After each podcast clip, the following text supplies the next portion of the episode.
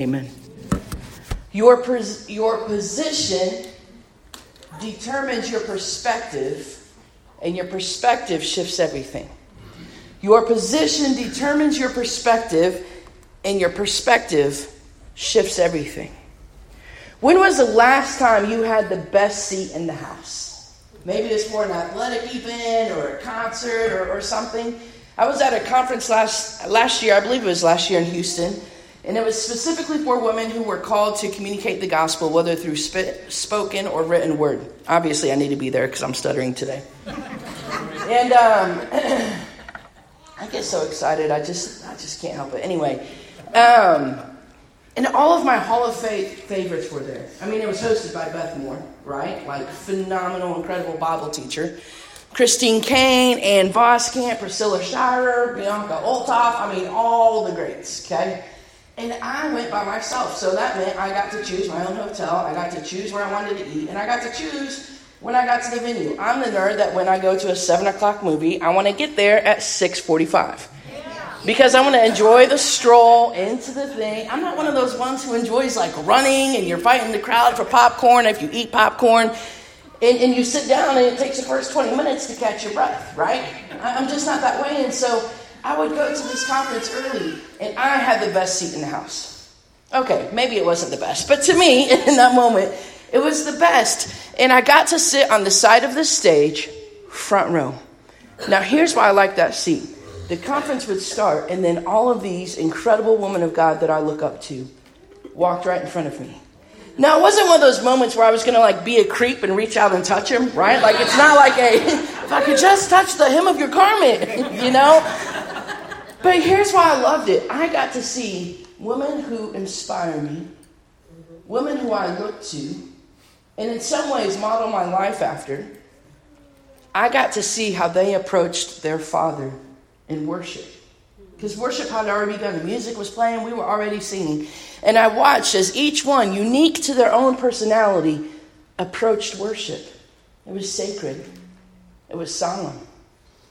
And it told me that what they spoke of and what they wrote of wasn't just a thing. It wasn't just a subject. It was real. It was their lifeline. See, your position determines your perspective, and your perspective shifts everything. Here's the thing. Um, here's the thing. When you're last in line, what's the first thought you have? I have to wait for all these people. Especially if you're in a hurry, right?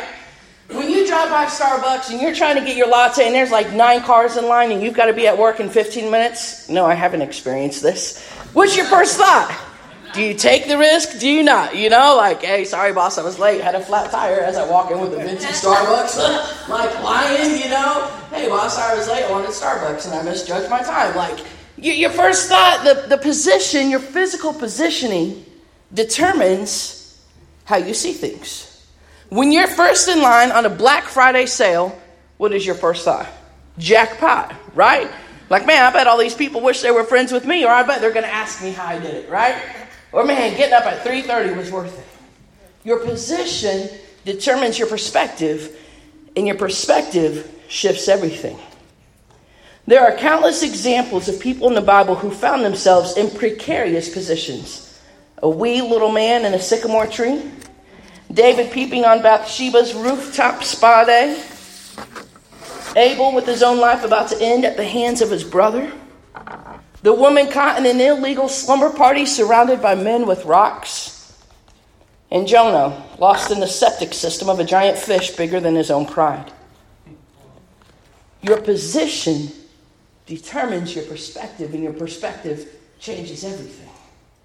The Israelites, after all God had done for them, like all, all, said this. They were fur- they were frustrated, and they said this in a moment of fury. This is Exodus fourteen twelve. Back in Egypt, didn't we tell you this would happen? Didn't we tell you, leave us alone here in Egypt? We're better off as slaves in Egypt than as corpses in the wilderness. They were already dead in Egypt. That's the whole point. That's why God had to send Moses and his uber service to lead them out, because they were basically dead, because you could be physically alive, but dead on every other level. See, your position determines your perspective, and your perspective changes Everything. The Israelites, with the Red Sea in front of them and the enemy encroaching them on the back, on the backside. Their position was one of desperation, inevitable defeat. And their position of defeat led to their perspective of death. And they were losing the battle in their hearts long before the Egyptians were a threat to them. Your position determines your perspective, and your perspective shifts everything. Daniel in the lion's den, remember that oldie but goodie? Yeah, chances are your kids are learning about it this morning. Have fun with that lunch conversation. Daniel, a man in good standing who refused to stop praying, even when the king ordered it. Daniel gets thrown into a studio apartment with ninety-nine cats. I mean, the lion's den. Same difference. Sorry if you're a cat person. Daniel gets thrown into the lion's den. Apparently, the lions are on the Daniel fast that day. No meat, no Daniel. Today we eat cauliflower. Tomorrow we eat man. Roar. And so Daniel camps all night with these lions. It's like an all-out slumber party, like animal encounter of the first kind. Take that, SeaWorld. Daniel sleeps with the lions in the den. See, your position shapes your perspective, and, and your perspective changes everything. And, and the king goes home that night, and he can't sleep, and there's no entertainment, and he doesn't eat. And the next morning, he runs to the den. Daniel! And Daniel, Daniel's rescued. It says this in Daniel six, twenty-three and twenty-four. The king was overjoyed and gave orders to lift Daniel out of the den. And when Daniel was lifted from the den, no wound was found on him, because he had trusted in his God. At the king's command, the men who had falsely accused Daniel were brought in and thrown into the lion's den, along with their wives and children. And before they reached the floor of the den, the lions overpowered them and crushed all of their bones. That makes for an awkward family outing. Your position determines your perspective, and your perspective changes everything. Daniel positioned himself in humility on his knees before God, regardless of what man said. And his proper positioning led to a right perspective, which in turn shifted everything. See, your position determines your perspective, and your perspective changes everything. Joseph was left for dead in a pit, so that when his brothers were put out and left in a pit of despair, he could return the unjust treatment with kindness. Your position determines your... This is where you help me out so I can take a breath. Ready? Your position determines your perspective. And your perspective shifts everything. Shadrach, Meshach, and Abednego were tossed into a fiery pit when they had done no wrong. And the Bible says they came out without a single hair on their body singed and not smelling like smoke. Y'all, you cannot be in fifty feet of a bonfire and not go home smelling like smoke for days. Come on. You know what I'm talking about. They didn't smell like smoke. See, the purpose of the fire was never to destroy or consume. The purpose of the fire was to refine and to put the glory of God on display. Shadrach, Meshach, and Abednego understood that. Your position determines your perspective, and your perspective changes everything. Matthew twenty sixteen says this, the last shall be first, and the first shall be last. It's the upside-down kingdom, with the one who rules and reigns for all of eternity, the one who says in Isaiah fifty-five, eight and nine, for my thoughts are not your thoughts, nor are your ways my ways, declares the Lord. For as the heavens are higher than the earth, so are my ways higher than your ways, and my thoughts than your thoughts. This is the kingdom in which you and I live and move and breathe and have our being. This is where our true citizenship belongs to. Or have we maybe forgotten that you and I are merely passing through this earth? I know, longest road trip ever. It is true that we are more citizens of heaven than we are of earth. That is true of you and I, whether we live our lives like that or not. See, your position determines your perspective, and your perspective shifts everything. It's an upside-down kingdom, a kingdom that cannot be measured with earthly currency. A kingdom whose king will never be ousted or shut up. A kingdom where the streets are paved with gold. And yet you and I want to be stingy with our tithes and offerings, myself at the top of the list. See, your position determines your perspective, and your perspective changes everything. off. We're going to pick up in First Kings nineteen. That was all bonus. This is our main text for the day. You're welcome. First Kings nineteen, starting in verse three through fourteen. Then he was afraid, and he arose and ran for his life and came to Beersheba, which belongs to Judah, and left his servants there. We're talking about Elijah. But he himself went a day's journey into the wilderness and came and sat down under a broom tree. And he asked that he might die, saying, "It is enough now, O Lord. Take away my life, for I am no better than my father's." And he lay down and slept under a broom tree. And behold, an angel touched him and said to him, "Arise and eat." And he looked, and behold, there was at his head a cake baked on hot stones and a jar of water. And he ate and drank and lay down again. And the angel of the Lord came again a second time and touched him and said, "Arise and eat, for the journey is too great for you." And he arose and ate and drank and went in the strength of that food forty days and forty nights to Horeb, the mountain of God. Must have been Chick-fil-A on that rock, I don't know. There he came to a cave and lodged in it. And behold, the word of the Lord came to him, and he said to him, "What are you doing here, Elijah?" He said, "I've been very jealous for the Lord, the God of hosts, for the people of Israel have forsaken your covenant, thrown down your altars, and killed your prophets with the sword. And I, even I only, am left, and they seek my life to take it away." And he said, "Go out and stand on the mount before the Lord." And behold, the Lord passed by, and a great and strong wind tore the mountains and broke them into pieces and rocks before the Lord. But the Lord was not in the wind. And after the wind, an earthquake, but the Lord was not in the earthquake. And after the earthquake, a fire, but the Lord was not in the fire. And after the fire, the sound of a low whisper. And when Elijah heard it, he wrapped his face in his cloak and went out and stood at the entrance of the cave. And behold, there came a voice to him and said, "What are you doing here, Elijah?" He said, "I have been very jealous for the Lord, the God of hosts, for the people of Israel have forsaken your covenant, thrown down your altars, and killed your prophets with the sword. And I, even I only, am left, and they seek my life to take it away." Elijah, an incredible prophet of God, running for his life, hiding in a cave. Caves are not fun places to be unless you're on a fifth grade science field trip, right? And so Elijah is operating out of despair. He was such in a hard place that he forgot the calling of God on his life. Have you ever been there? You're not alone.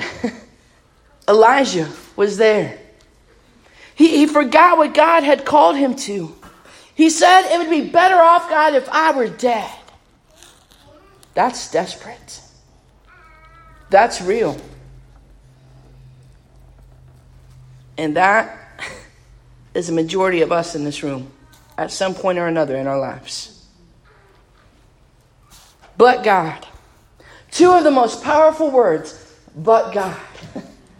And God shows up in the most stunning of ways. Not an earthquake. Not in shattered mountains. Not in the wind. Not in the fire. But in the still, small voice. It's the Psalm forty-six ten principle. Be still and know that I am God. I used to think the difficult part of that was being still. Thought it was a challenge for most of us. I work with kids. It's a challenge for them. And that is difficult, okay? You ready? We're going to be still. No thinking, no talking. Don't move unless you have to sneeze. Then cover your mouth, please. Ready? Begin.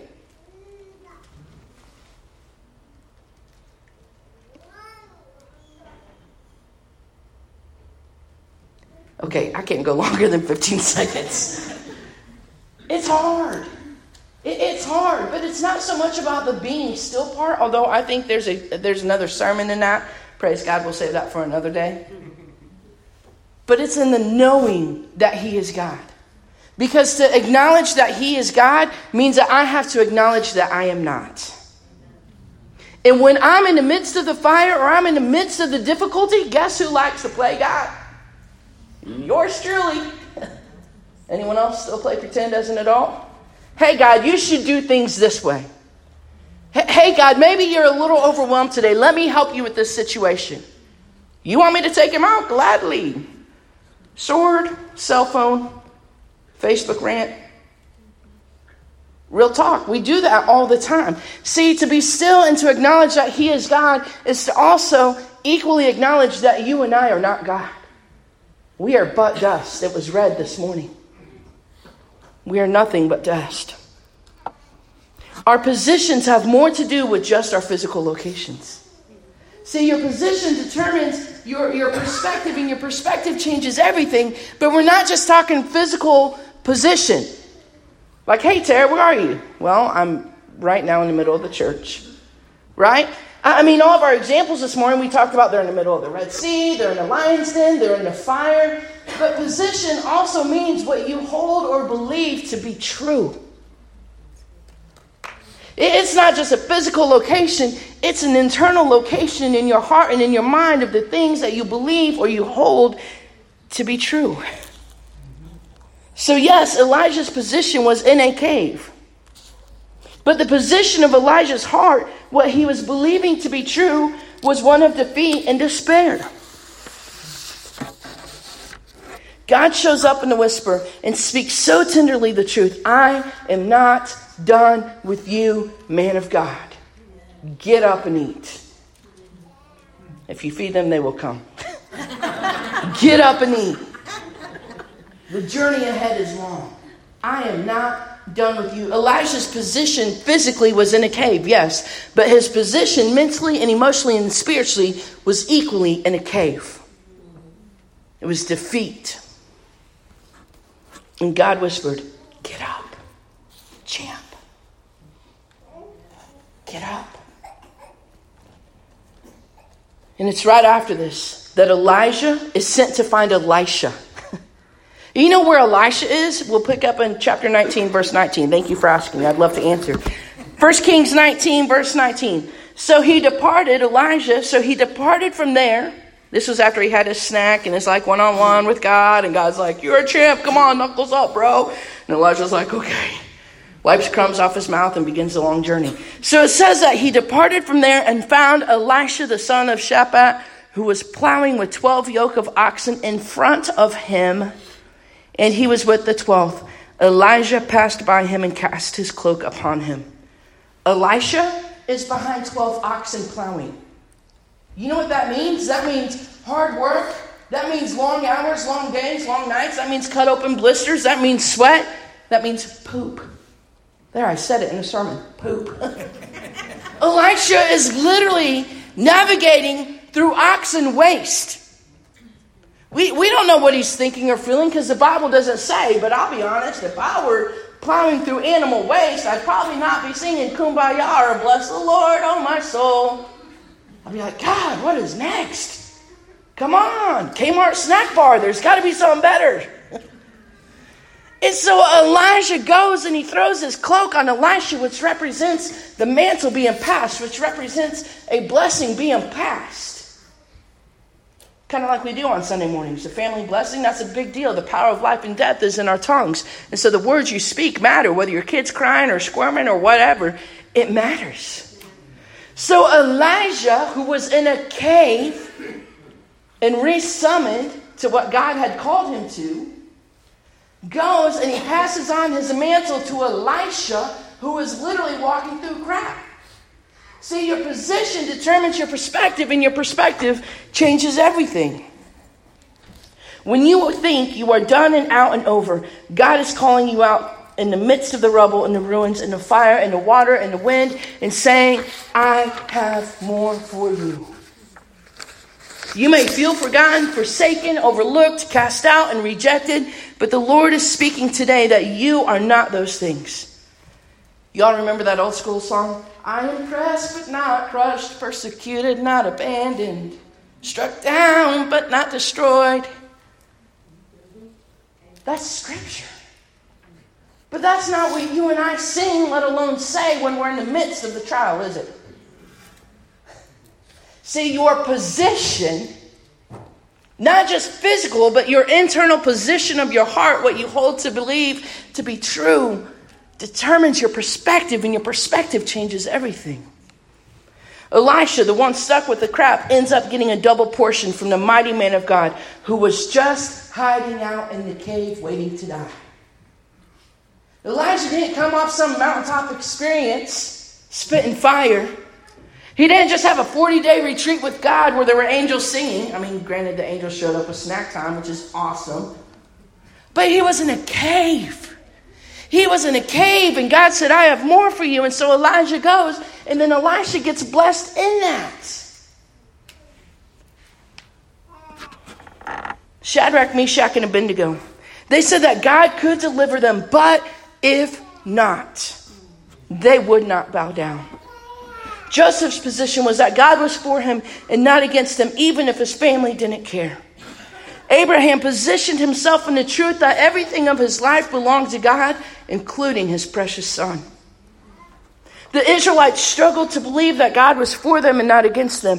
Their position greatly affected their perspective and their journey. Daniel's position was on his knees long before the trouble came, so that when the trouble came, he didn't have to fight to get on his knees. The time to pray is not when the stuff hits the fan. The time to pray is the minute you wake up. You don't wait until something happens to, to seek the face of God. You seek the face of God daily. Elijah positioned himself in a cave physically and mentally, emotionally, and spiritually. But God whispered, it's not over, champ. Get back up. Elisha positioned himself to receive all that God had for him. A position of expectancy. Our position determines our perspective, and our perspective shifts everything. See, the purpose of the trials that you and I go through is twofold. One is to make us look more like Christ.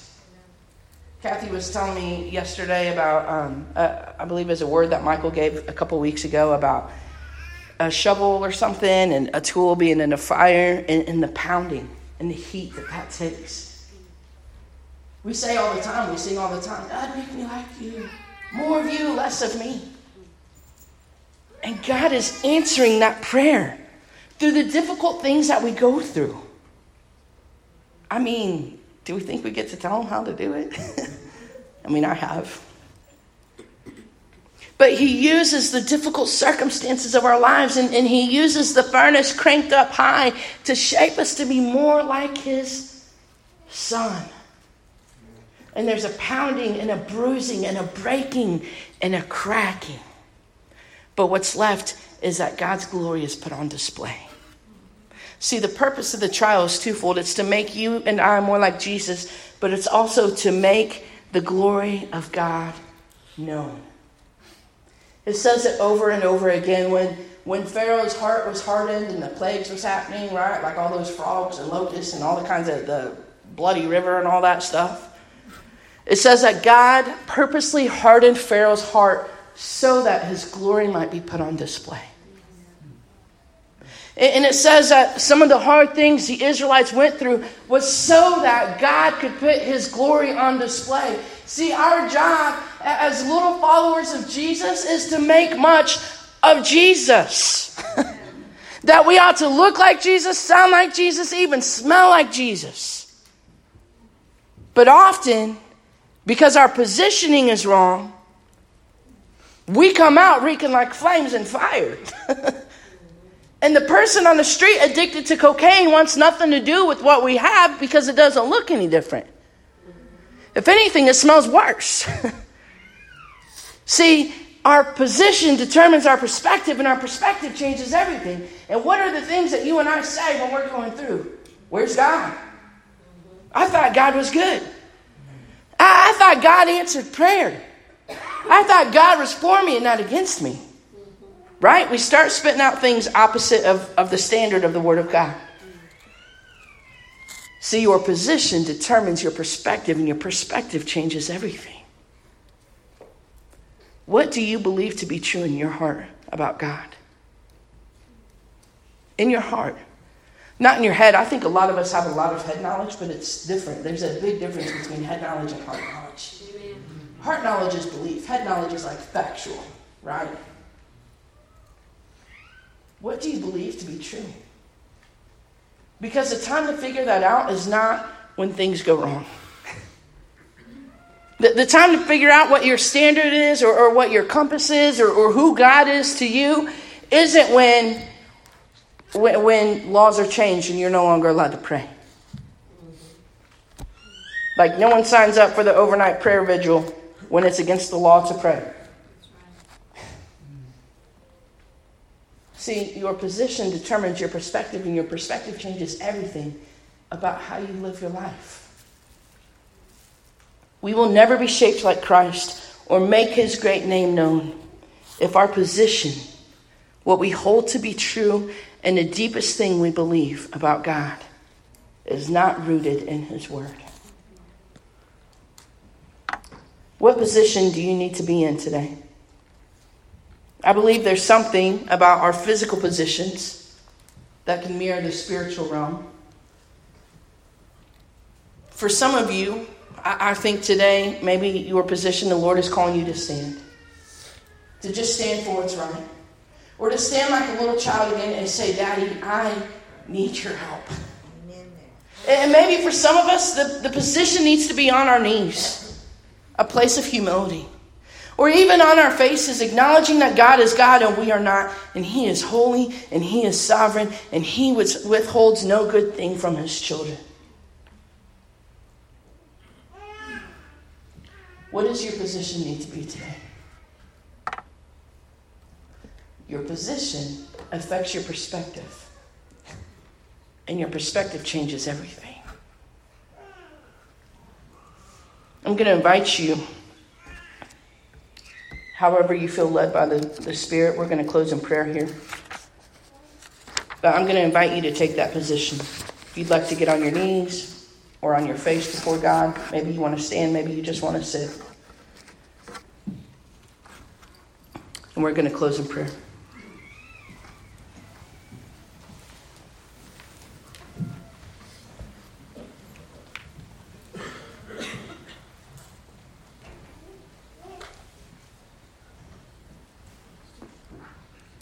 God, I am reminded this morning that you are really good at being God. You do an incredible job. You are sovereign and wise and good and faithful and just and merciful. And God, you stand alone as God. No one will ever dethrone you. You reign forever as King of Kings and the Lord of Lords, the God of the unshakable government. And one day, every knee will bow and every tongue will confess that you, Jesus, are Lord.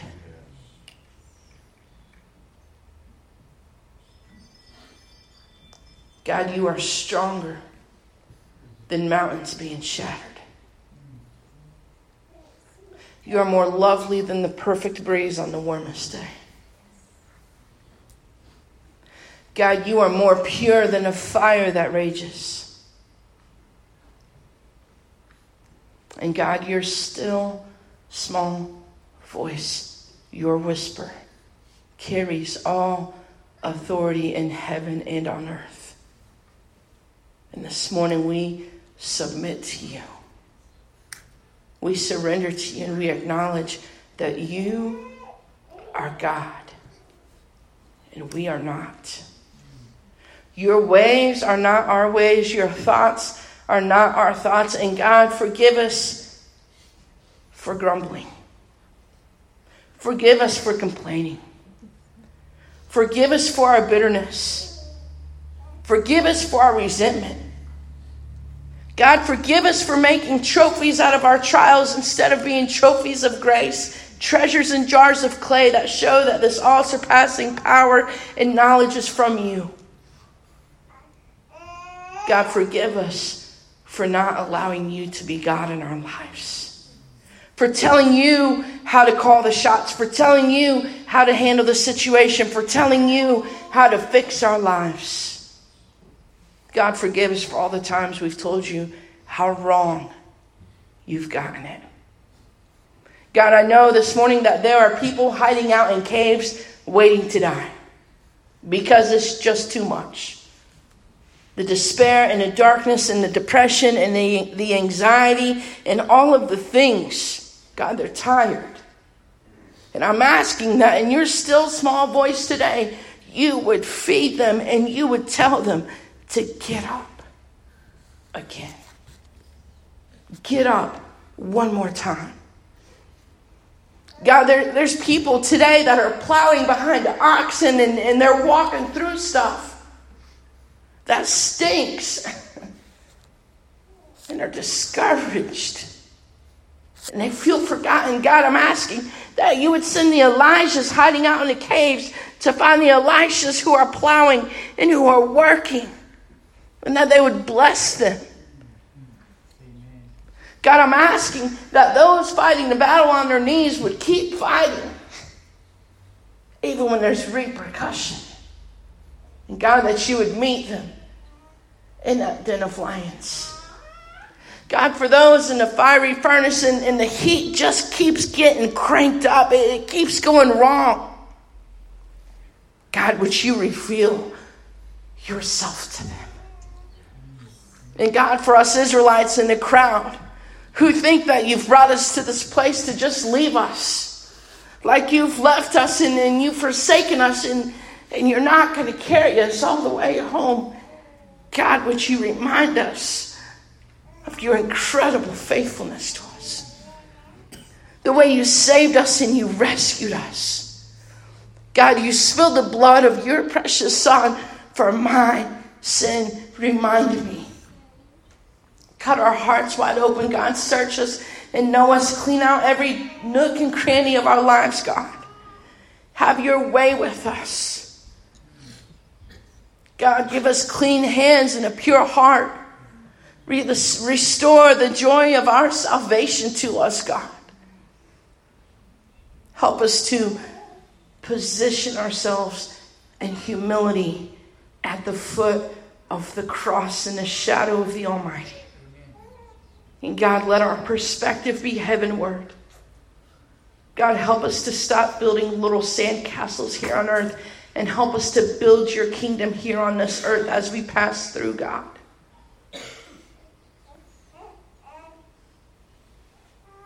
Help us to live as true citizens of heaven, co-heirs with Christ.